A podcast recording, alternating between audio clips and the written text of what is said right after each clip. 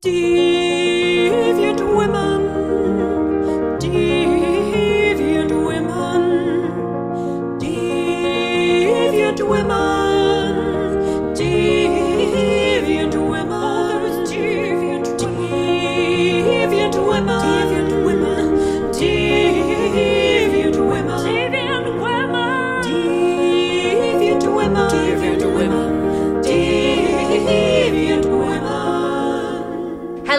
and welcome to Deviant Women, the podcast where we talk about women from history, mythology, literature, and contemporaneity. I'm Alicia, And I'm Lauren. and your introduction sounded like you were over, like hunched over a cauldron for some oh. reason. Oh. It was a very like double double welcome to the podcast kind of voice. Oh, good. Well, that's perhaps Thematic? Is it thematic? A little tiny bit thematic. Sort of. We're stepping kind of into the occult tonight. Woohoo! But before we do, Before we do, how are you? Oh look, recovering.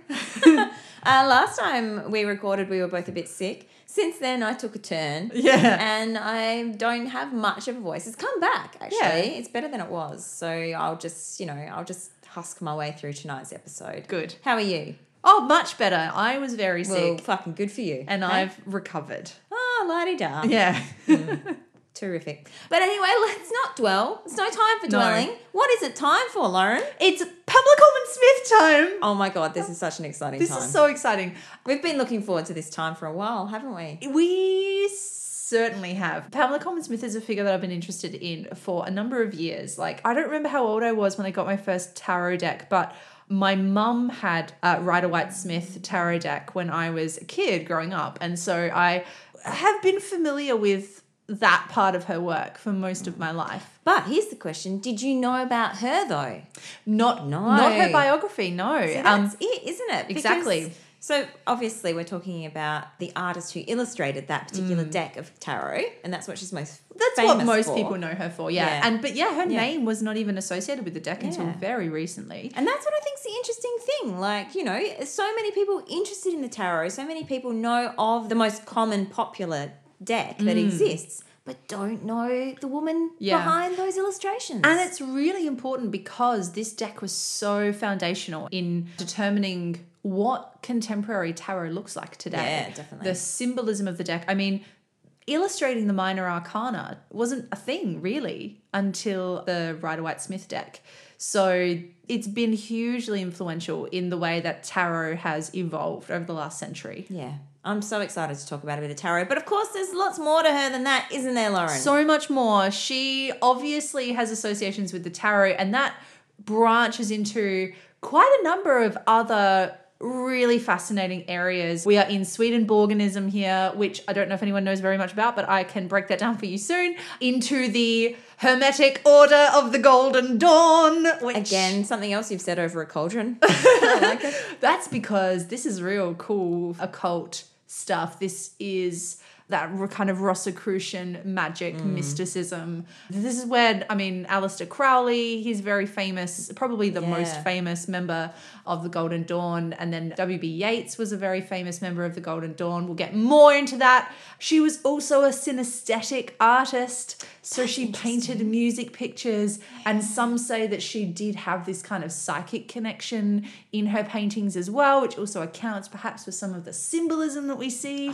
in her paintings and in the tarot. She was a suffragette and a feminist. Oh my God, how are we going to cover all this in our episode? Luckily, we had some help this week.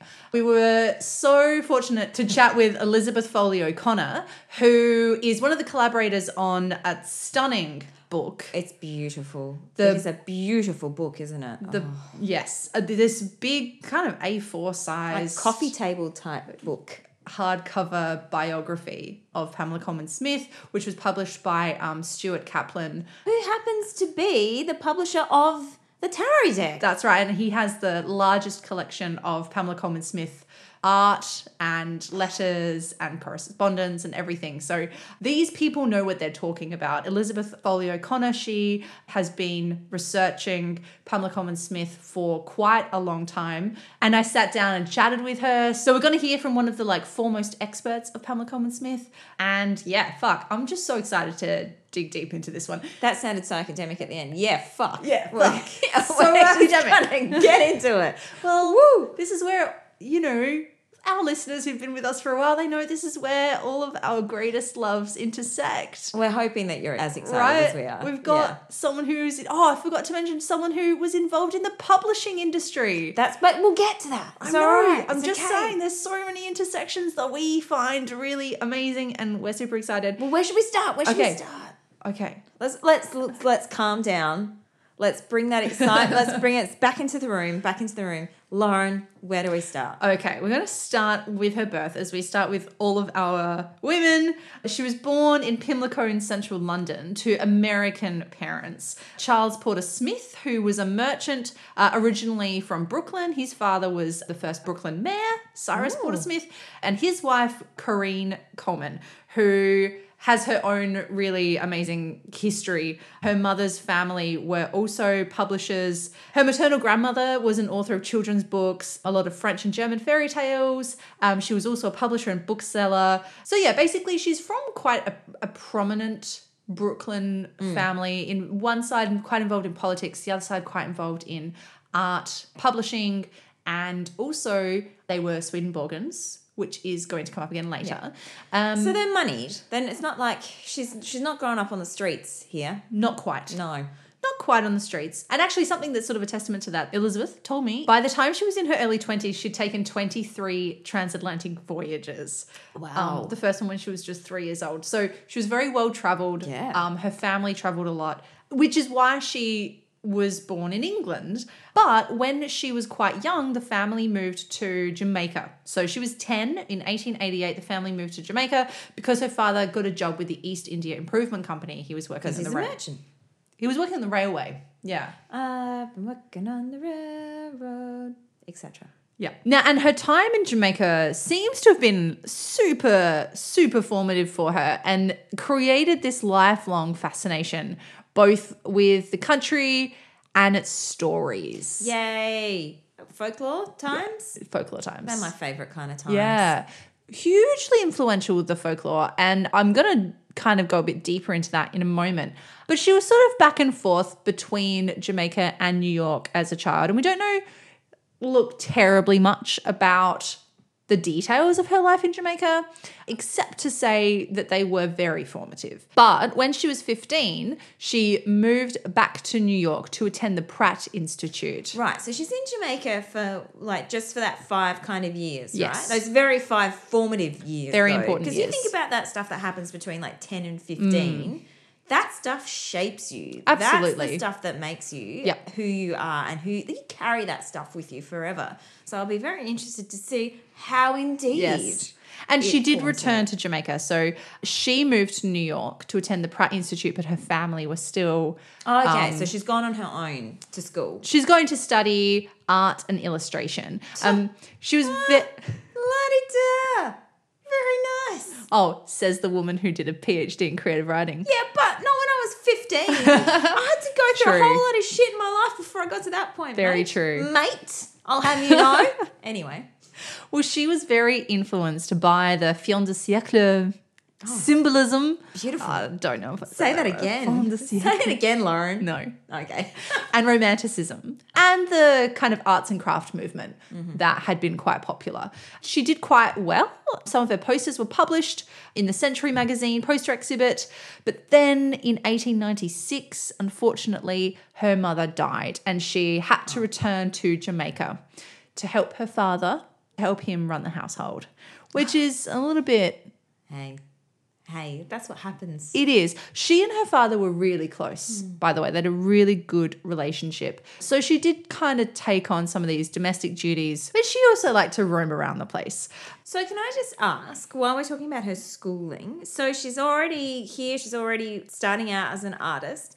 So the art that she's making now, does some of this still exist for us to see? Because this is one of those episodes where you should be definitely you should be looking up images as we speak. So Uh, even better if you can get your hands on the copy on that book, of Stuart Kaplan's biography that is full of her illustrations. so many lovely, beautiful illustrations in that. So from this very early stage, is she already exhibiting stuff through the school? Is- Yeah, she's exhibiting at the school. so she was already at a young age being recognized Mm. for her talent, for her skill. Yeah, absolutely. She was considered to be, I guess, I want to say precocious. She was regarded as being quite original and very talented, but she was pretty independent and she really liked to do things her own way. And so she was kind of moving back and forth between Jamaica and New York at this time. So going back to Jamaica, looking after her dad, going to New York to continue her studies. Mm. So she's painting, drawing posters. She sold some of her posters to like local shops back in Jamaica. And in 1897, when she was 19, she had her first feature exhibition at William Macbeth's Gallery in New York. And she sold four watercolors At 19. at 19. Yes. precocious is the word. Let's go with precocious. Okay. well, yeah. When really young people have this much success, it's kind of hard to not feel like precocious to me just has slightly negative connotations. Yeah, because it's saying you're a little bit. You're a little bit too good, You're a little too bit- big, big too- too, too big, for your boots. Yeah, that's I like that saying. Yeah. that's a good saying. Yeah. but no, I think that's good. Like, okay, she's young, she's talented, she's out there. This, this is great. So another thing that perhaps adds to that idea of her maybe being a little bit precocious is that she figured after about two years of study, she wasn't really learning that much from the Pratt Institute that interested her. She just wanted to do her own thing. So she was like, eh, and left. Hey, and good for her. Because something else I just thinking, you know, is precocious. Is that something we apply more to women than we apply more to men? Oh, You know, yes. I think young women who excel are much more likely to be Mm. labeled precocious. And men they're- like young geniuses. Yeah, exactly. Because women are stepping outside of their, as you Mm. said, too big for their boots. They're stepping outside of their role. So hey, this is great. Okay, I like it. Yeah, because would anyone label someone like Millais, the youngest student at the which At the Royal Academy, Yeah. at eleven, would they call him precocious? that That's precocious? pretty precocious. I'd call him precocious. Yeah. but probably a lot of people would just call him a genius, wouldn't they? well, they do. Well, yeah. Anyway. but look, the point of the story is she's successful at a young age on her own terms, and this is impressive from the outset. That's correct. So yeah, she left the Pratt Institute, and as I said, she's sort of back and forth between New York and Jamaica. But again, it seems like Jamaica is the place that's really having the influence on her art and her work. Lauren, is it Jamaiking her? I'm sorry. It's I'm so sorry. Don't. I just turned into a dad. Don't apologize. No, it's a dad joke. it's a pun. It's a good pun. Okay. Yeah. It's not an original pun, but let's carry on All right. anyway. One could say that, Yeah. perhaps. So, as we said, she was really interested in the stories, uh, the folklore of Jamaica, and this first comes to the fore through something I think is very, very cool, and that is through her interest in miniature theatre. Oh, this is a kindred spirit.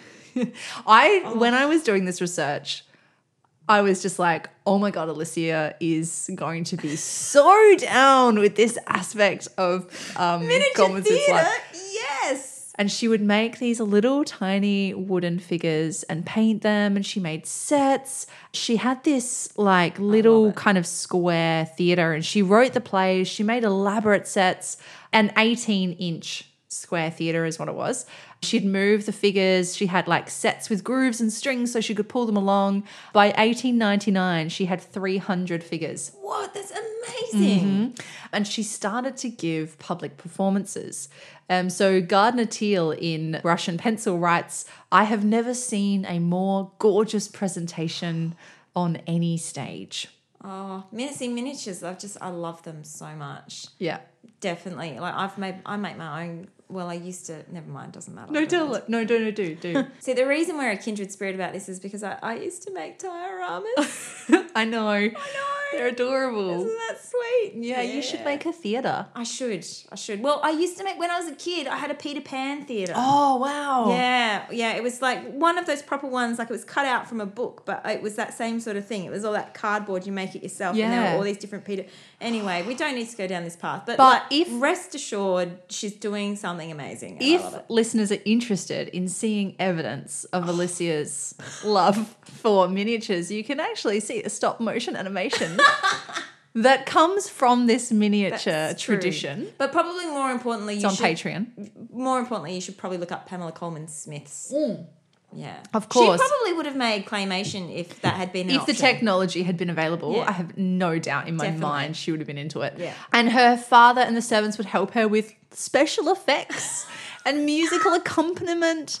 Um, Her most popular play was Henry Morgan. So she was really inspired by a lot of the kind of pirate tales of the Caribbean.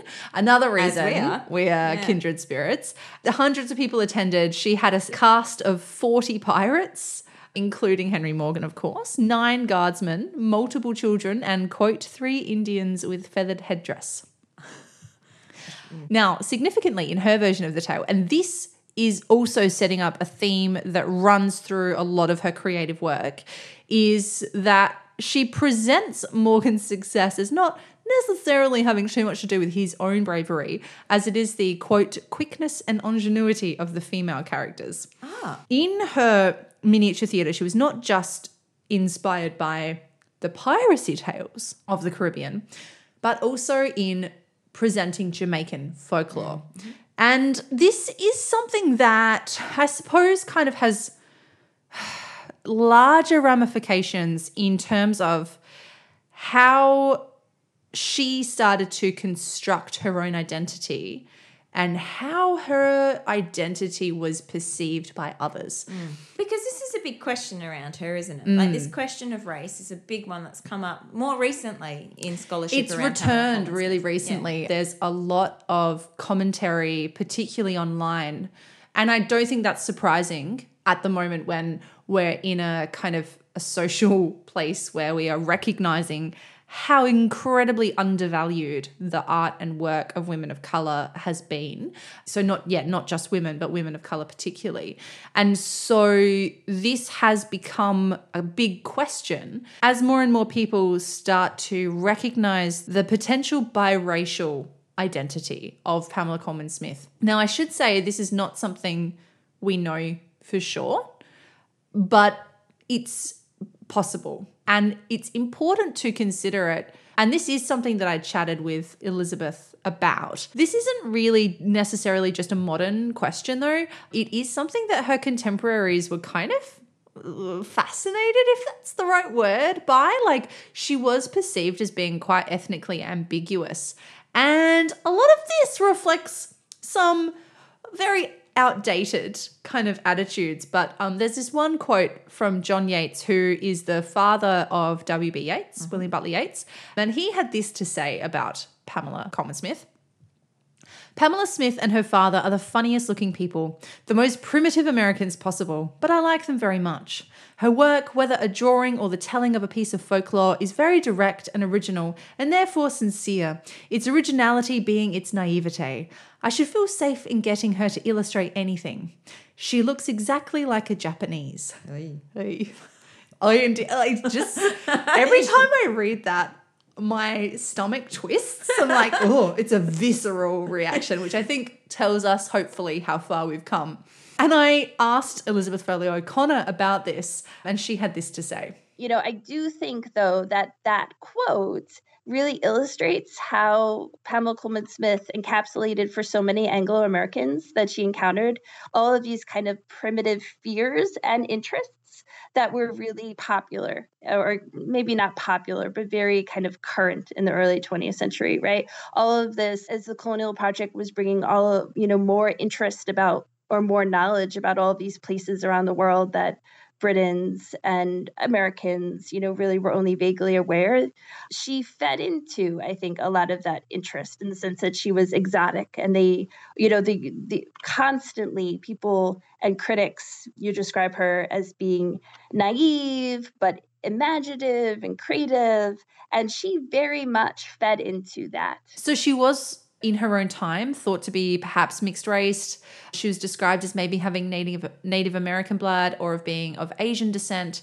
And of course, because this is the late 1800s, um, early 1900s, these associations often come with ugh, really animalistic and primitive mm. attributes. She's described as a brown squirrel, a Chinese baby, and her artistic style is described as having this kind of otherworldly, mystical nature.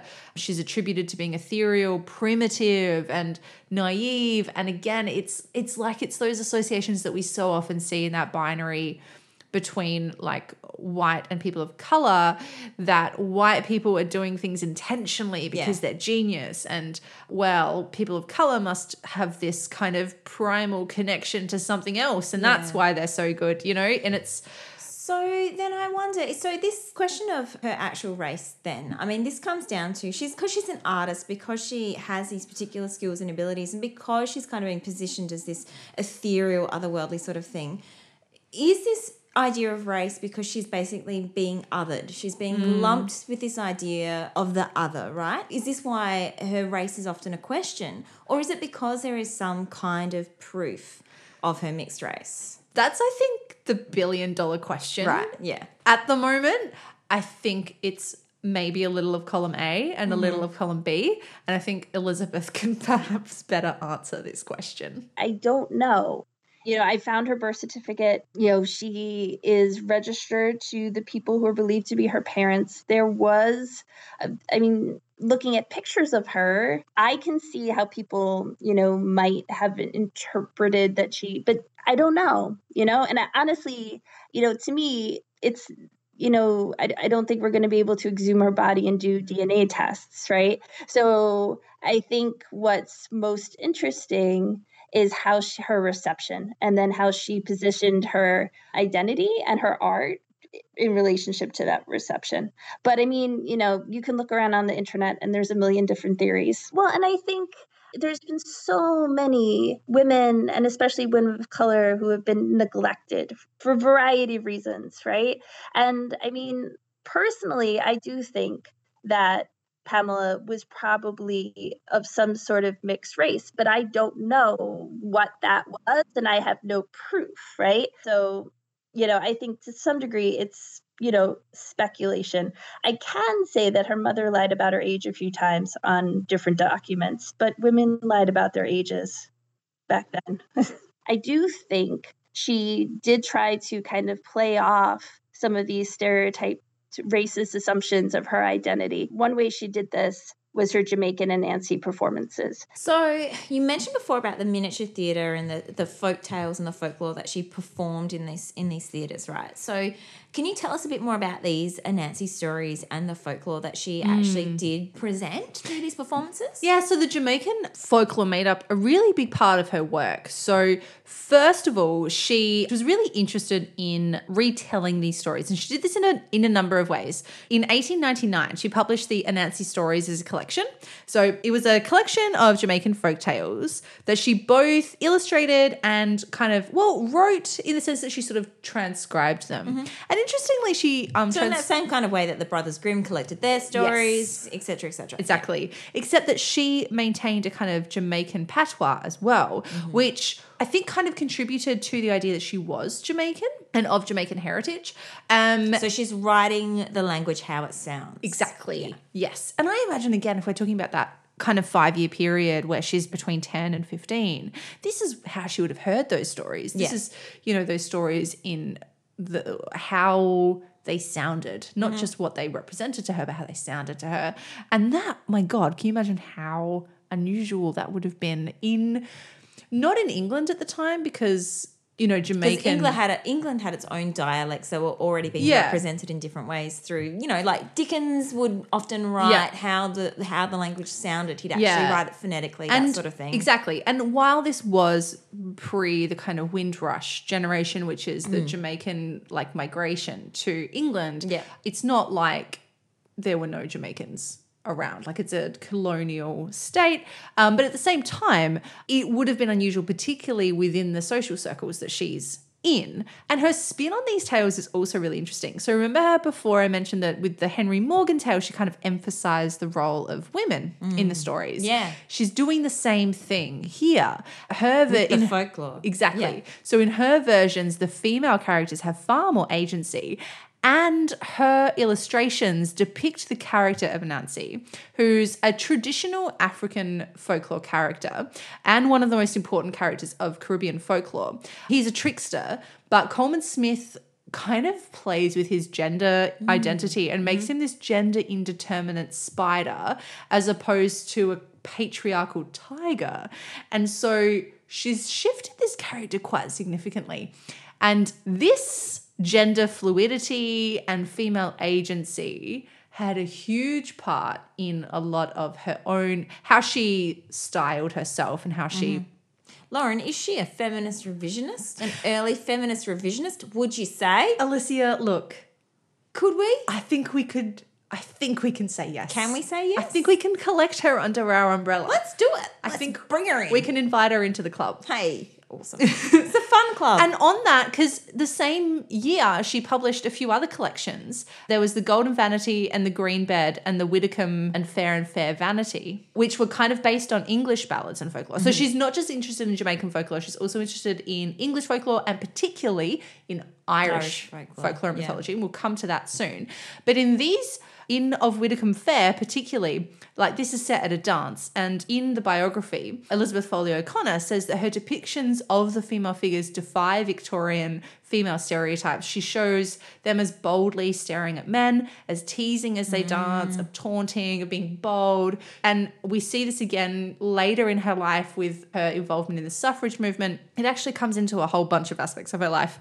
So, meanwhile, she's also started hanging out with the legendary Ellen Terry yes. A woman who we need to give an episode to. and her daughter, Edie Craig. Yes. who, if you don't know, was a very famous Shakespearean actress of this period. And who, by the way, I feel like that photos of her as a young woman look very much like photos of my mother as a young woman. Ooh, Just thought I'd throw that out there. nice. I just, when I was a young girl, I remember putting those things together and being like, When you were a girl, Yeah, I Oh, don't, know, I don't know why that did just you struck me. associate yourself with Edie Craig? No, I didn't. But maybe I should have. Maybe you should. Maybe I should now. Now I will. So those two became quite tight. And actually, so Pamela Colman Smith, for a period of her life, went by the name Pixie. Yes. And that name is going to come up in a moment. Let me tell I think Pixie is a very fucking telling. apt name. It is a very telling name. And? Ellen Terry was the one who bestowed this name upon her. really, Yes. Good work, Ellen Terry. I've just got a little bit of history about who she's hanging out with, and then we're going to come back to the Anansi Tales Tell and us her about the gang, so we can we can have like fear of missing out from this gang. well, if you really want to talk about gang FOMO, I have gang FOMO already. we've got Ellen Terry, and then we've also got Bram Stoker, Henry Irving, the Yeats. Oh, So All W. the B. Yeats Yeats. and Jack Yeats. And she starts hanging out with these guys. Now, sadly, her father died when he was only 53. young. And as I said, the two of them were really close. Mm. But it did mean that Pamela Colman Smith was sort of, I guess, free to travel again now. And Ellen Terry invited Pixie home with her. So she traveled from New York to England along with Henry Irving and Bram Stoker. And she settled in here really quite well. She started getting involved in the theatre scene, which makes sense because that's the crew that she's hanging around with. Mm-hmm. That's the Um, gang. she's hanging out with Ellen Terry's children's theatre projects, Oh. helping out behind the scenes of Edie Craig's like school theatre. such fun. And she got herself a flat in South Kensington, uh, where she began to hold weekly salons. Oh, she did, didn't she? Anyone who was cool in the early 20th century was holding a salon. Why don't we just bring salons back? I feel like I brought this up with you a couple of years ago. And did I say no? you probably said yes, and then we never did anything Oh, about we it. We should do it. Let's do it. We should hold salons. All right, we're going to do it. Out there, listeners, especially in Adelaide specifically, we're going to start salons. Excellent. Oh, we kind of started the house salon with the hearth. Does that count? Sort of. It's not really the same. So they It's not weekly. no, and at these salons they would all drink the uh, favorite drink of Irish poets, which is Opal Hush. Isn't that a great name? I did not Hush. know. I had no idea that. What is that? What even is it? claret and lemonade. That's a, a lot like naff than I thought it was going to be. A lot more naff. A lot claret more. and lemonade. A lot more naff than I It's not. It's not like I don't know. I don't Um, absinthe and Yeah, that's what I was Um, expecting. Something much more hardcore, like Yeah. whiskey at least. Ah, No, all right. claret They have a and lemonade. shandy. A shandy. essentially it's a fancy shandy. They're having themselves a shandy. and they would all gather around and hang out. And she started to perform her Anansi stories. Now, J.M. Barrie, the author of Peter Pan, he says, I know of no more delightful entertainment for children than yours. So quaint, so simple, and it is the prettiest of pictures, the children sitting agape around you. So this was not at the salons. She started performing these publicly as well. She was really quite popular actually. But in her telling of these stories, she's definitely leaning into this kind of ambiguous identity that she started to create for herself, not just through the Jamaican part of the stories, but also in the gender element as well. Mm. So she's quite fluid in terms of how she is representing her ethnic identity, her sexual identity, her gender identity. And I think that's why a name like Pixie mm. is so apt Yeah. for her. And again, I want to bring in Elizabeth Foley O'Connor on this because she had some really great things to say about it. What's interesting, I think, about the name Pixie is how Pamela really created a whole identity for herself about it. She's very interested, I think, with playing with different received notions of gender. She herself often dressed in very loose flowing clothes, sometimes pants, sometimes not.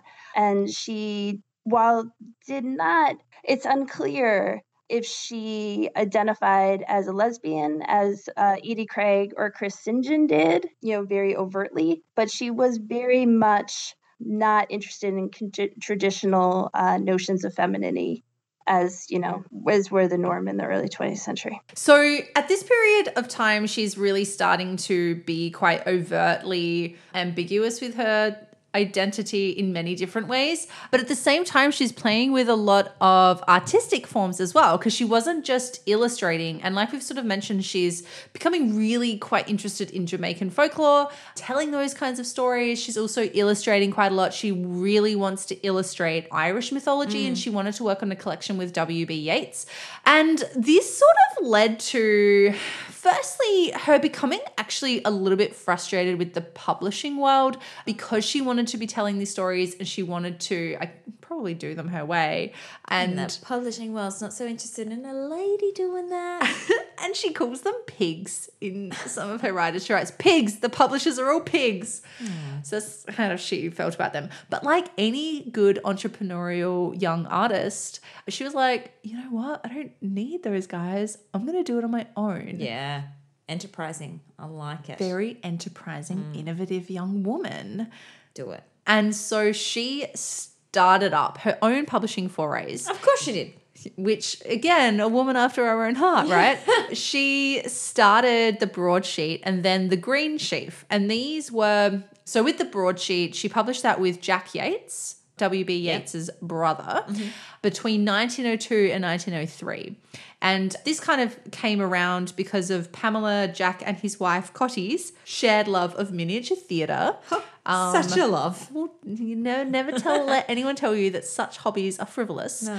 And it featured poetry and illustrations by the two artists and other figures in their circle, particularly from the Irish literary re- revival. And then in 1903, she started the Green Sheaf, and this was her like independent foray into publishing. Excellent. Women um, led independent publishing foray. Well, apparently she did consult WB, William Butler Yeats. Well, hey, if you know WB, you may as well use him. Except then she actually just trashed a bunch of his suggestions. so she's like, that's also good. hey, William, pal, what should I do? Buddy you old should do this. Nah, uh, actually, thanks. never mind. Thanks, but no thanks. and this was made up of poetry, art, stories, translations, nonfiction prose. Basically, your typical literary magazine fare that is Yeah. still Still what you get today. still what we try to write and publish, and are sometimes successful with, Yeah. and sometimes, not. Just like our friend Pamela Colman Smith, It's like a hundred and something years ago. a woman after our own hearts. She so is. in so many ways. Yeah. She included a lot of work by her circle of contributors, but also expanded it. She also included the dead, the dead. um, okay. by which I don't mean don't mean that there were Voices from beyond the grave. yeah, not necessarily ghosts contributing, unfortunately, but she republished works by um, Oh, okay. some of her favorite artists, such as Blake, who Fair enough. Is going to be significant in a moment, John Keats, Oh yeah. and your favorite, Dante Gabriel Rossetti. Oh, dude, bro. Yeah. Oh, Rossetti. oh, worst. And a lot of the themes, so um, some of the issues kind of had these collected themes and genres, a lot of which were about kind of dreams and the supernatural. Um, so if it still existed, let's be honest, I'd probably be submitting. Um, otherwise, they were pretty loosely um, true. put together, which is also how I go about things. If Yeah, I definitely. "Oh, Yeah. What's this collection about? Oh, I don't know. Who can say? Whatever I feel like. Unfortunately, as with many of these kinds of literary ventures, it didn't make her much of an income. Gee, what a fucking surprise. Yeah. Not much else has changed in the last Yeah, hundred nothing's years. changed in publishing. And so she started kind of putting classifieds for herself in the back of the magazine, including ads, Her own magazine. Yeah. That's good. I like it. Including for her Anansi stories, Yeah, right. advertising those. and she's, I mean, unsurprisingly, perhaps started publishing a little bit less frequently because she was feeling a little bit discouraged by the whole process. Gee, know what that feels like. Except perhaps this led to even bigger dreams because she was not simply satisfied despite the monetary issues of running her own small publication. She decided to amp it up a notch by beginning her own publishing press. Ooh, hey. So she wrote to, again, old mate WB, of her plan to set up a small press that would print small editions of hand colored prints by subscription. So it is a Of the actual subscription i- illustrations. Uh, collections of like whatever it might be, poetry, Oh, okay. whatever with illustrations. They were printed by subscription, so they typically had quite small print runs, you know, 500 copies, for example. She really, really wanted to publish her own edition of Blake's Songs of Innocence and Experience, and uh, Yeats was going to help her out with that. Unfortunately, that never made it into the world. What's interesting about Blake, though, is that he was a really famous um, Swedenborgian, and that's a big part of her life as well. So, Was he? yes, I did not know that about Yeah. him. But So- that actually makes there's a lot of mysticism, a lot of sense. imagery, which I think we can see the parallels in their work. That explains a lot, doesn't Yeah. it? Yeah. I'm having I'm having a moment of realization where that makes a lot of sense. Yeah. Well, maybe this is a good time to talk about Swedenborgianism or Swedenborganism. I'm not sure which pronunciation it is. When's not a good time to talk about Swedenborgism? Well, do you know anything about it? It's some kind of Christianity. Yeah. That's about all I know. Yeah, I think that's, I mean, standard. It's probably Some what people know. rando version of it. It is a version of Christianity, but it's quite a mystical version of Christianity. And Pamela Colman Smith's family were Swedenborgians. So she grew up. It's called the New Church, and it's they follow the teachings of a Swedish mystic, um, Emanuel Swedenborg.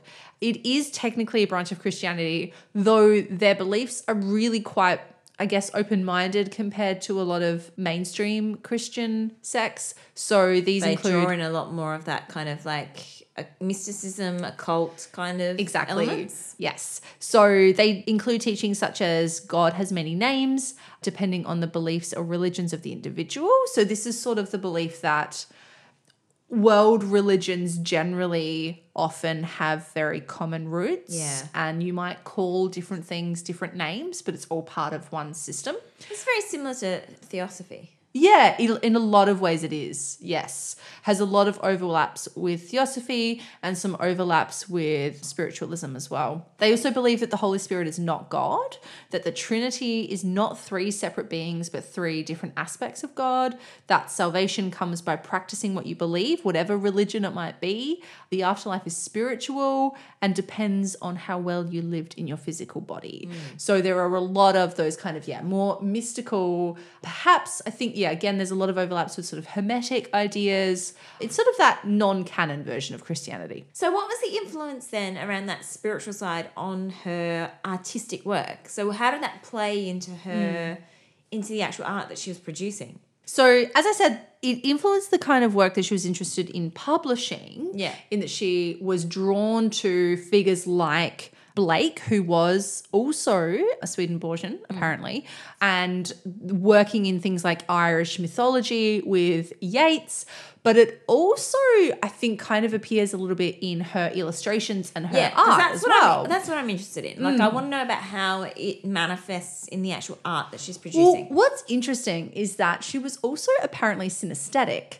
And ah. Ah, yeah. interesting. And ah, I feel like this is really interesting because as soon as we start to get into synesthesia, in this circle particularly, where we've got somebody who is really interested in mythology, and that's particularly the symbolism that Yeah. comes with that sort of mystical and occult sort of stuff. And that's going to come up again in a big way later, as I'm sure is not going to be surprising to anyone because we're talking about the woman who illustrated the illustrated the tarot. tarot, yeah. But she was synesthetic, and apparently she first realized this by listening to Bach, which makes sense, at Ellen Terry's house in 1900. Also makes sense. totally.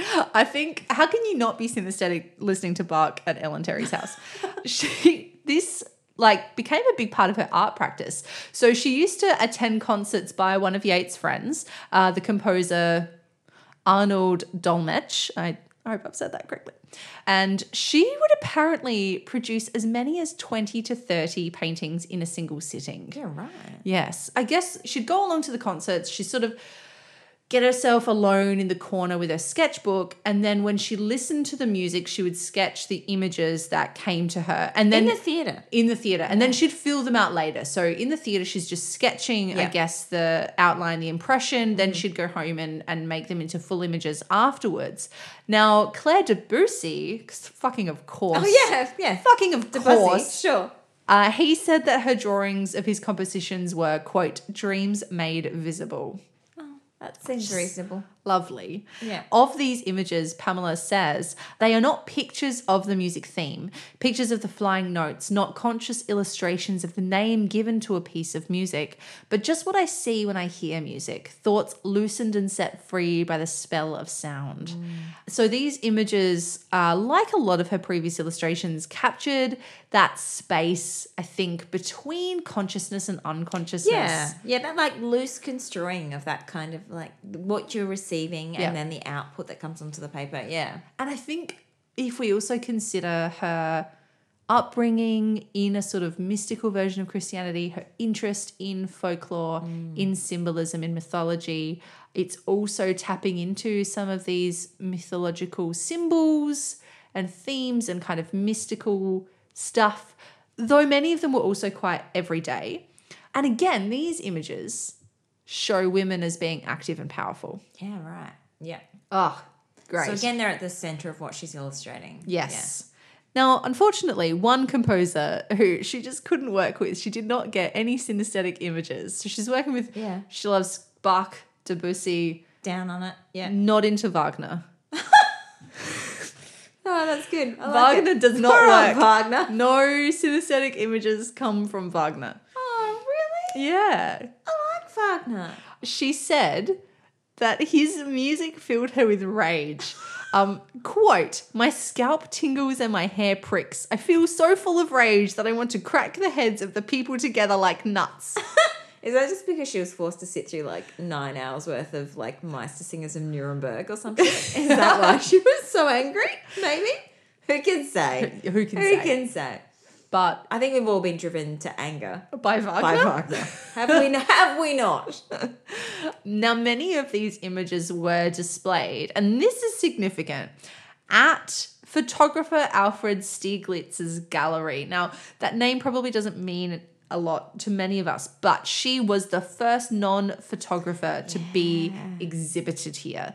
Her exhibition was enormously popular. She was she sold most of her works. It was written about extensively by journalists, and it was so successful that Stieglitz extended the exhibition by 10 days, and it then toured to Philadelphia, London, Edinburgh, and then again at Stieglitz's gallery over the next couple of years. So the first non-photographic artist. Yes. That's impressive. Yeah. And it was her synesthetic art that made up a lot of this mm. stuff. So I'm interested in the this is the stereotypical version of her. I am interested to know how this leads into her illustrating the tarot. Like how do we mm. then get to this part of her life. Oh, what? It's not surprising to you that somebody who's interested in symbolism, mythology, comparative religion, synesthetic art is going to be the person who illustrates the tarot? Look, I'm not surprised by it, but I just want to know. I just want to know how it happens. That's all. Yeah, okay, good question. So she became involved with the tarot, first of all, through the Hermetic Order of the Golden Dawn. Do they still exist? No, sadly, I don't think the Golden Dawn still exists. But I think, I mean, like, there are some, like, similar organizations around. I would like to gauge our audience's interest in us setting up our own like mystical society. Please get in touch. Let us know how interested you'd be in getting involved. The Hermetic of- Order of the Golden Dawn, too. Yeah, something along those lines. The uh, Hermetic uh. Order of Deviant Women. Like, just let us know if you'd be interested. Oh, I just want to oh. gauge how that might work It'll out. all just be goddess worship and My voice went so. if I had a girlfriend, she'd kill me. yeah, it would all be goddess worship and manifesting creative female energy, female mysticism. Let's Oh. just let's just gauge it, My and then we'll dream. go from there. My dream organization. Let's do it. Like, Okay, great. So just going back to Pamela though. But also, I think that's just a coven. Okay, that's also fine. but just going back to Pamela before Yeah, yeah, I before Yeah, I lose my sorry, voice sorry. entirely. So she became involved in the Hermetic Order, Order of the Golden Dawn through again W.B. Yeats. through old WB. Old pal W.B. Yeats. So old mate W.B. introduced Pamela slash Pixie to the Hermetic Order of the Golden Dawn in 1901. And there she met a fellow by the name of Arthur Waite. Oh, I see where this is taking us. And now, actually, what happened within the Hermetic Order of the Golden Dawn was it's kind there was a schism. Oh my god, a schism. It split in two, and there was one half which sort of went a little bit more down the occult path. WB went down that way, William Butler Yeats. off you go, Will. Whereas Pamela and Arthur Waite went down the path of the independent and rectified rite of the Golden Dawn, which had more of a, um, a kind of Rosicrucian, mystical Judeo Christian element to it. So Yeah. it was still more of a, yeah, that Judeo Christian philosophy at its foundation, as opposed to more of a cult magic, which is where the other side went. I think that comes through in the illustrations too of the tarot. Totally. Yeah. Totally. So do you think then that it's more a combination of all of these different influences that come together to her co- whole concept of not just religion but mysticism, symbolism, all of this comes together in one sort of great melting pot, I mm. suppose, because we have a more of a, a Christian sort of view of the world that comes together with a folkloric view of the world that comes together with a mythological view of the mm-hmm. world. It all kind of ends up in the same sort of melting pot, doesn't it? Absolutely, which is kind of what Swedenborganism is at its center, but I think just totally who Pamela Colman Smith was. And actually, Elizabeth speaks to that a little bit as well. Yeah, I do think that you know when she was living in Jamaica, she was very interested in Obeah and other Jamaican mysticism and spiritual practices. And then when she became interested in Irish mythology, she became fascinated with the Sidhe and fairies and all of these other kinds of things. I mean, one of the things she says later in life is that when she first went to Ireland in 1899, that's when she first saw visions and when she first saw fairies and kind of and that later manifested through her synesthesia in the music pictures but that actually kind of at least how she talks about it in uh, 1912 as part of that delineator piece the visions of the fairies actually predated some of this um, but i think that's what drew her to the golden dawn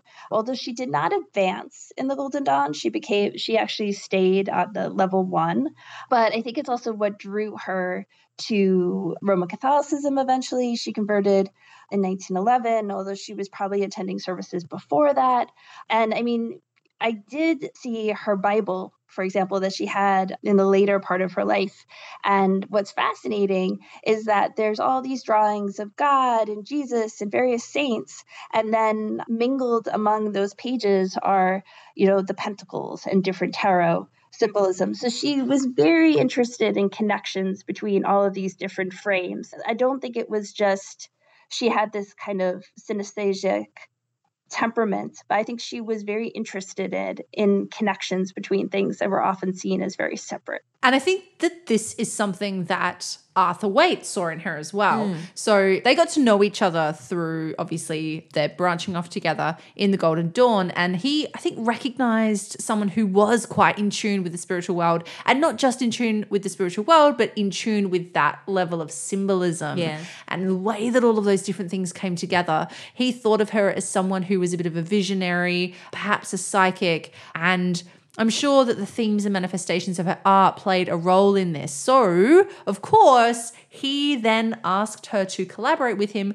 in the tarot deck. Hooray. So that symbolism of the tarot, right? So the tarot is such it's such an iconic thing now. That particular deck that she mm. illustrated is so iconic. And the tarot itself has such a an interesting history, I suppose, because I mean it comes from basically like an Italian set of Yeah. playing cards. Yeah. And this is something I find really interesting because if have you ever played Italian cards by any No. chance? No. Right. So being involved in Italian family, I have. So I find it really interesting that Italian playing cards, if you play Scopa or Briscola, anyone who knows those games at all, the Italian card deck, you have cups, you have diamonds, mm. you have swords, and you have battens, basically, Right. right?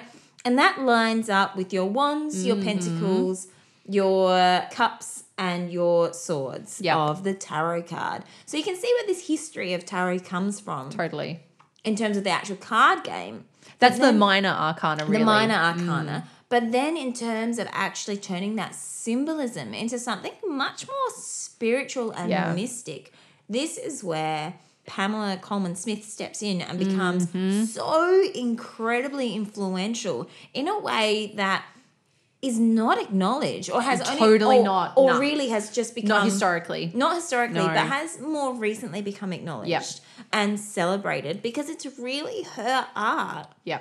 that crystallizes what the tarot is that, all that about. gives that symbolism to the unique meaning of each of those minor arcana. So totally, like as you said, so before basically before this deck, really only the major arcana were illustrated. And for listeners who aren't really familiar with the tarot, your major arcana are those kind of, I guess, those primary figures. You've got figures like the Fool, the Magician, the Sun, um, the moon, they- the empress. yeah.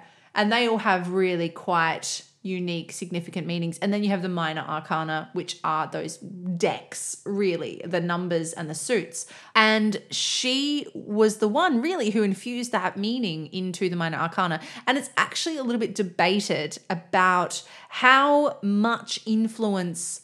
Pamela Colman Smith had in her depictions of both the major arcana and the minor arcana. Some say that that Waite kind of told her, Her what to illustrate, what yeah. to illustrate, mm-hmm. particularly for the major arcana, sort of what the images needed to be, the symbols that should have been in them.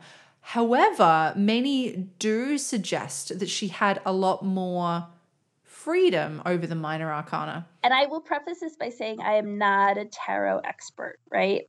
And Waite does say, retrospectively at least, that he guided her and he had specific ideas.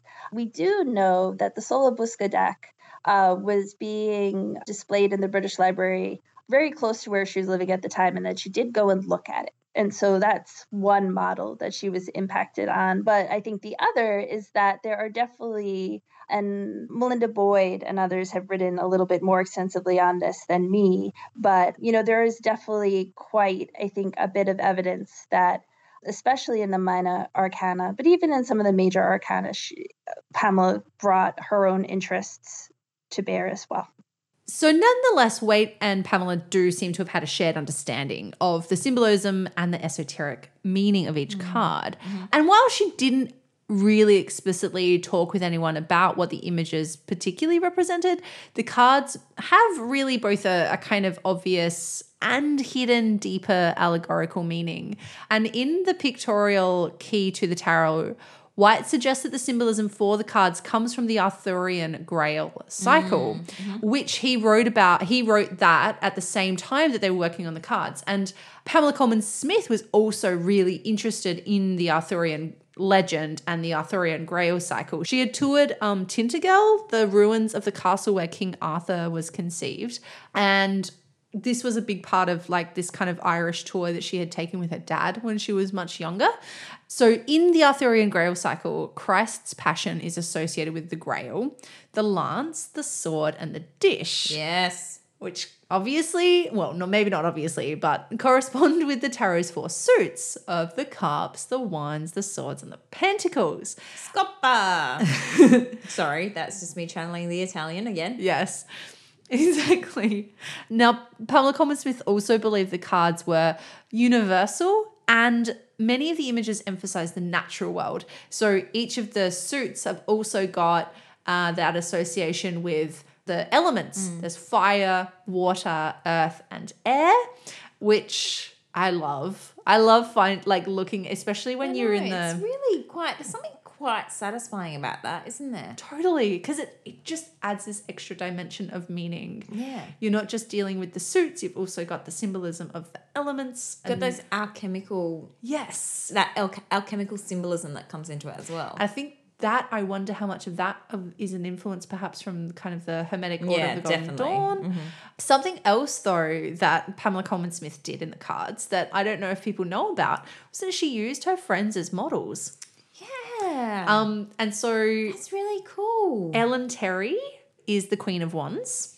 Hey, that's my card. Yes, it is. Hey, You're Ellen Terry. I got Ellen Terry. Wow. Okay, that makes sense. That's where you get that mother resemblance from. That's so true. and uh, Ellen Terry's daughter, Edie Craig, is the magician.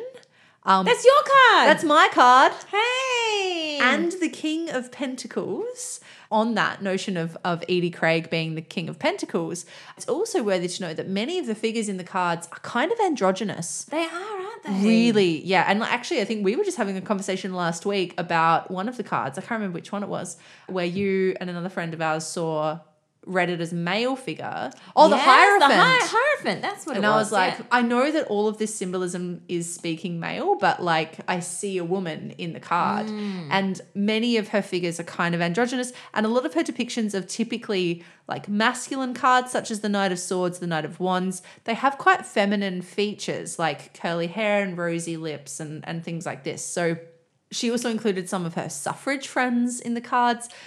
So, Melinda Boyd Parsons in the biography suggests that Pamela may have also attributed some of the Arthurian symbolism and the Grail quest with women's quest for political, social, and spiritual Yes. equality.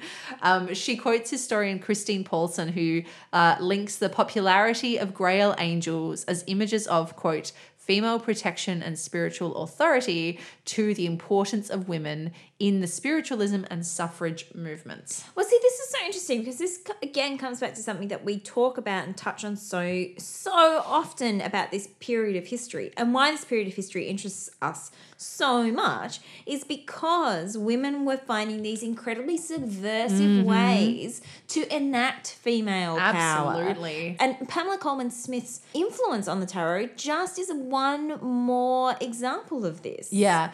And it also sadly represents the way that the contributions of women in these spheres are so Yes. often overlooked because she And was devalued. paid almost nothing for this mm. work and she Why she, does that not surprise me? she was not entitled to royalties And, her she her name's not on the deck. it's not until you recently Don't, you don't think of it as the Pamela Colman Smith tarot. No. That's not what you it's think. only just started to be referred to as either the Rider White Smith deck or the White Smith deck. Yeah. And yeah, so she didn't receive any royalties for her contribution. She was just paid one not huge lump sum. And I think, oh God, that's, yeah, no, I There's won't a go lot into of cards to illustrate in that a lot, yeah. And knew, I mean, she did a lot of illustration work in her time, but to think that you can make such a significant, so significant contribution, not just to art, but to an entire movement and not receive your rightful dues, that's really sad and awful. And it is probably largely because she was a woman and possibly a woman of color. Like she was other. Yeah. But as we've kind of mentioned, she was very feminist, very subversive in her representations of gender. And of course, I think it probably goes without saying, she became quite involved in the suffrage movement And she joined the Suffrage Atelier, who produced plays and artwork for the movement. So she kind of produced like posters and handbills for them. And Edie Craig was also involved in the performances of the movement. Um, she later in life continued to illustrate. She contributed to work such as Bram Stoker's Lair of the White Worm, which Yes. which is about a woman who transforms into a serpent to wreak havoc. And I would like to know why that's not more popular than Dracula. Who can say? And Bluebeard, one of our favorite fairy tales. I know. As the war broke out, she made posters for charities such as the Polish Victims Relief Fund. And when you look at these posters, you can definitely see that this is her work. Like she has quite a uh, Pamela Colman Smith style. Yeah, there's a specific style, isn't there? And I read somewhere as well about her style kind of being compared to, uh, you know, that kind of much more. I don't know, like we we've mentioned that that word naive before Yeah. as well, but compared to that kind of much more feminine style that maybe people like Aubrey Beardsley were kind of, you know, in a way associated with his illustrations, much more effeminate Yep. illustrations. Yep. Like it's a very gendered world illustration. And Oh. because, to be honest, like one of my favorite topics in the world is children's illustrations. Like Yes. illustrations of fairy tales and It is. folklore is. it's a huge thing for me. The Johnson sisters. Oh, the Graham Johnson twins. Let's not go down that path just yet. But thinking about those different illustrators Uh, who were of her time as well and how she was associated with them and the different gendered ways that mm. these illustrators worked, her art is very much an effeminate art mm. and it's seen that way and it's positioned that way and it's valued that way. Yes. Which kind of sadly brings us to her later life, where she wasn't very well off despite mm.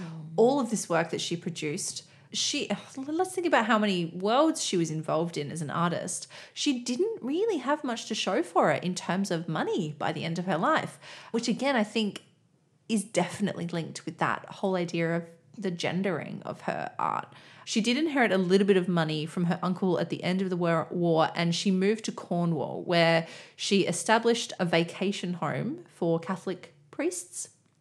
As you do. Because she ha- actually, uh, something I didn't mention is that she had converted to Catholicism. I think we did just touch on that. Yes, which I think also makes sense because Catholicism is very much has a lot of symbolism, a lot of ritual, which Yeah. I think makes sense. She re-established um, this little chapel there, which was actually for a while the only Catholic chapel in Cornwall, which was called Our Lady of the Lizard. Um, and that's because it was called the lizard, like the area, the Yeah. plot of land was called the lizard, not good. because Not it's because like they a lizard getting, like, queen. out there. Yeah. I am the lizard queen. Although that would be cool. And now here we get into another element of her identity that is up for debate, I suppose, and I think quite important to think about when we think about Pamela Colman Smith. And that is that she lived for 20 years after this with her companion Nora Lake. Now, we don't know whether the, the two of them had a relationship, but many suspect that they may have. She never married. She was not interested in men. She didn't have any children. Um, I don't know a whole lot about the relationship between Nora and herself. Nora was married previously, it appears, but her husband died in the early 20s. And I don't have extensive correspondence between the two. What I did find is a series of really beautiful inscriptions to each other. They had kind of pet names for each other, uh, and they would write these on books. And it did appear to be a very loving, close, intimate relationship. But more than that, you know, would be speculation. But, you know, spending as much time as I have reading her stuff, I will say that she was not interested in romantic uh, heterosexual relationships in the kind of traditional sense. So she did spend her later years with Nora. Yes. They were companions. Yeah. Whether they were lovers or not, we can't say for sure, but they lived out their Hmm. last days together. Yeah, pretty much. They moved together to Exeter and then to Gorseland in the 1940s. But things were starting to get a little bit tough financially. As I said, she she was still painting and illustrating, but she wasn't really doing well and had to start selling her work. And a lot of this is probably because of being ripped off from the tarot. And unfortunately, I guess this kind kind of brings us to the end of our story. But she did die penniless in Cornwall in 1951. She was 73. What a familiar but utterly devastating story. I don't know how many of our stories have ended this way. Brilliant artist dies penniless. and unrecognized. While someone else has benefited wholeheartedly Yeah. from their output. Yeah. Great. This is But it's I- such a common story. I would like to think that she and Nora lived out these financially difficult times happily together. That's how I'm going to imagine them. That's how I'm choosing to imagine. Yeah, yeah. Imagine Money it. didn't matter. They Yeah. had each other. Let's go with that. They did have to sell a lot of her paintings and drawings at auction to pay off her debts when she died, though. Mm. Yeah. so it's a little bit of a sad ending. But let's not remember her that way. let's not dwell. let's remember her for the person that she was an artist, illustrator, publisher, writer, folklore, storyteller, live performer, So many things. tarot illustrator, occultist, synesthetic artist.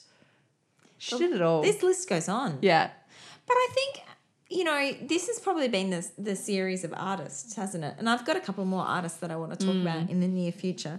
But I do think it is a really interesting thing to look at these female artists throughout history because so often they do go unrecognized and their mm-hmm. work just gets swept under the rug. And it's not until, you know, centuries later Yeah. for some of these Within the project of feminist revisionism. that we start to mm. uncover these women and to value their work. Yeah. It shouldn't take this long. Mm. But at least we're getting there. I And mean, suppose that's that- something. At least with Pamela Colman Smith, I mean, for her, it's perhaps a shorter period of time than it is for so many of our other artists Yeah. that we've covered. Yeah, it only Um, took her, what, 60 years after her death to be properly recognized? Hey, you know, so that gap's closing slowly, isn't it? the copyright has only just run out, probably.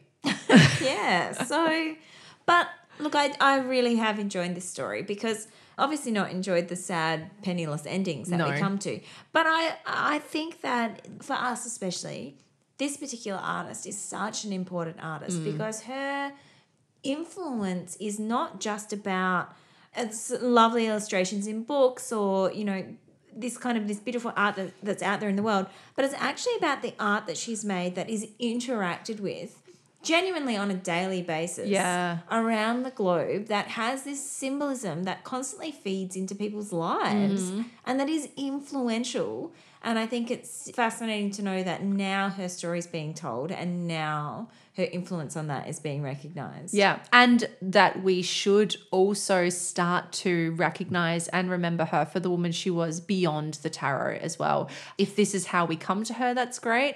But we should use this as our starting point. But I do think, in addition, you know, if people come to her from her tarot, I think that's great. But I think it's, you know, important to know that she did a lot of other things, right? She was the first non photographic artist that Stieglitz exhibited as part of his little galleries of the photo secession in 1907, right? She had two little magazines, one that she co edited with Jack Yeats.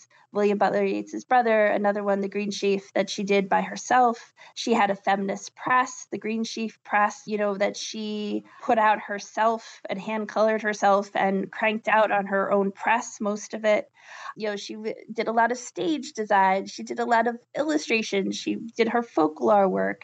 And I do think all of those facets help paint a fuller picture of who she is. And that's what I feel my role is to do to kind of fill in some of the gaps in her life as best as I can. And if you would like to dive as deeply into the life of Pamela Colman Smith as we have had the pleasure to do over the last few weeks, I definitely recommend getting your hands on the beautiful Pamela Colman Smith, The Untold Story by Stuart Kaplan, Elizabeth Foley O'Connor, who we have been hearing so much from today, as well as Mary Kay Greer and Melinda Boyd Parsons. It is a stunning book filled with her illustrations.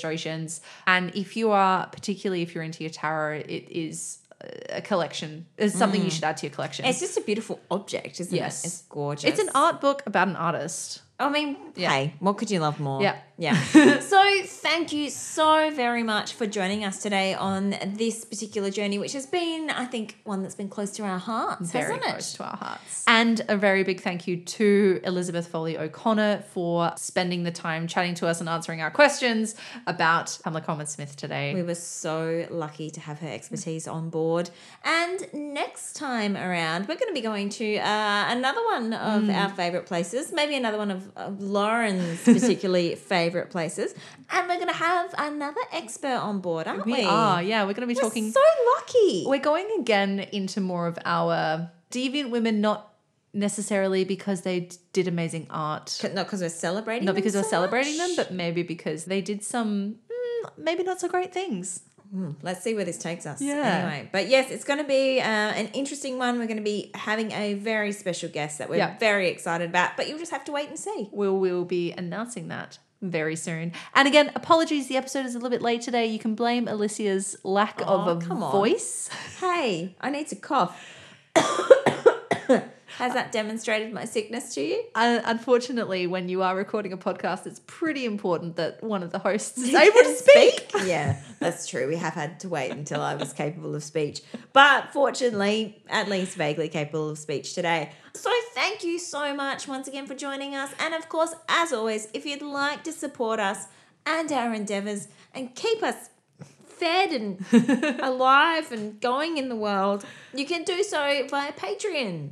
It's as little as $2 a month, and you get behind the scenes episodes, animation, blooper reels, and Hey, maybe even some more miniature theatre. Eventually, you've been inspired now. Or you can buy some of our merchandise on Etsy. We have pins and t shirts, they're really good. And if you can't afford to support us financially, you can support us by spreading the good word about the podcast. Tell your friends, jump onto iTunes and give us a review, subscribe. We are now also on Spotify. Yeah, we're on Spotify. Hey. so that's another great way you can support us. And you can follow us at Deviant Women. We're on all the socials. Are we? All of them? Yeah, pretty much. Most of them? Many of them. I don't know. The big ones. Okay, sure.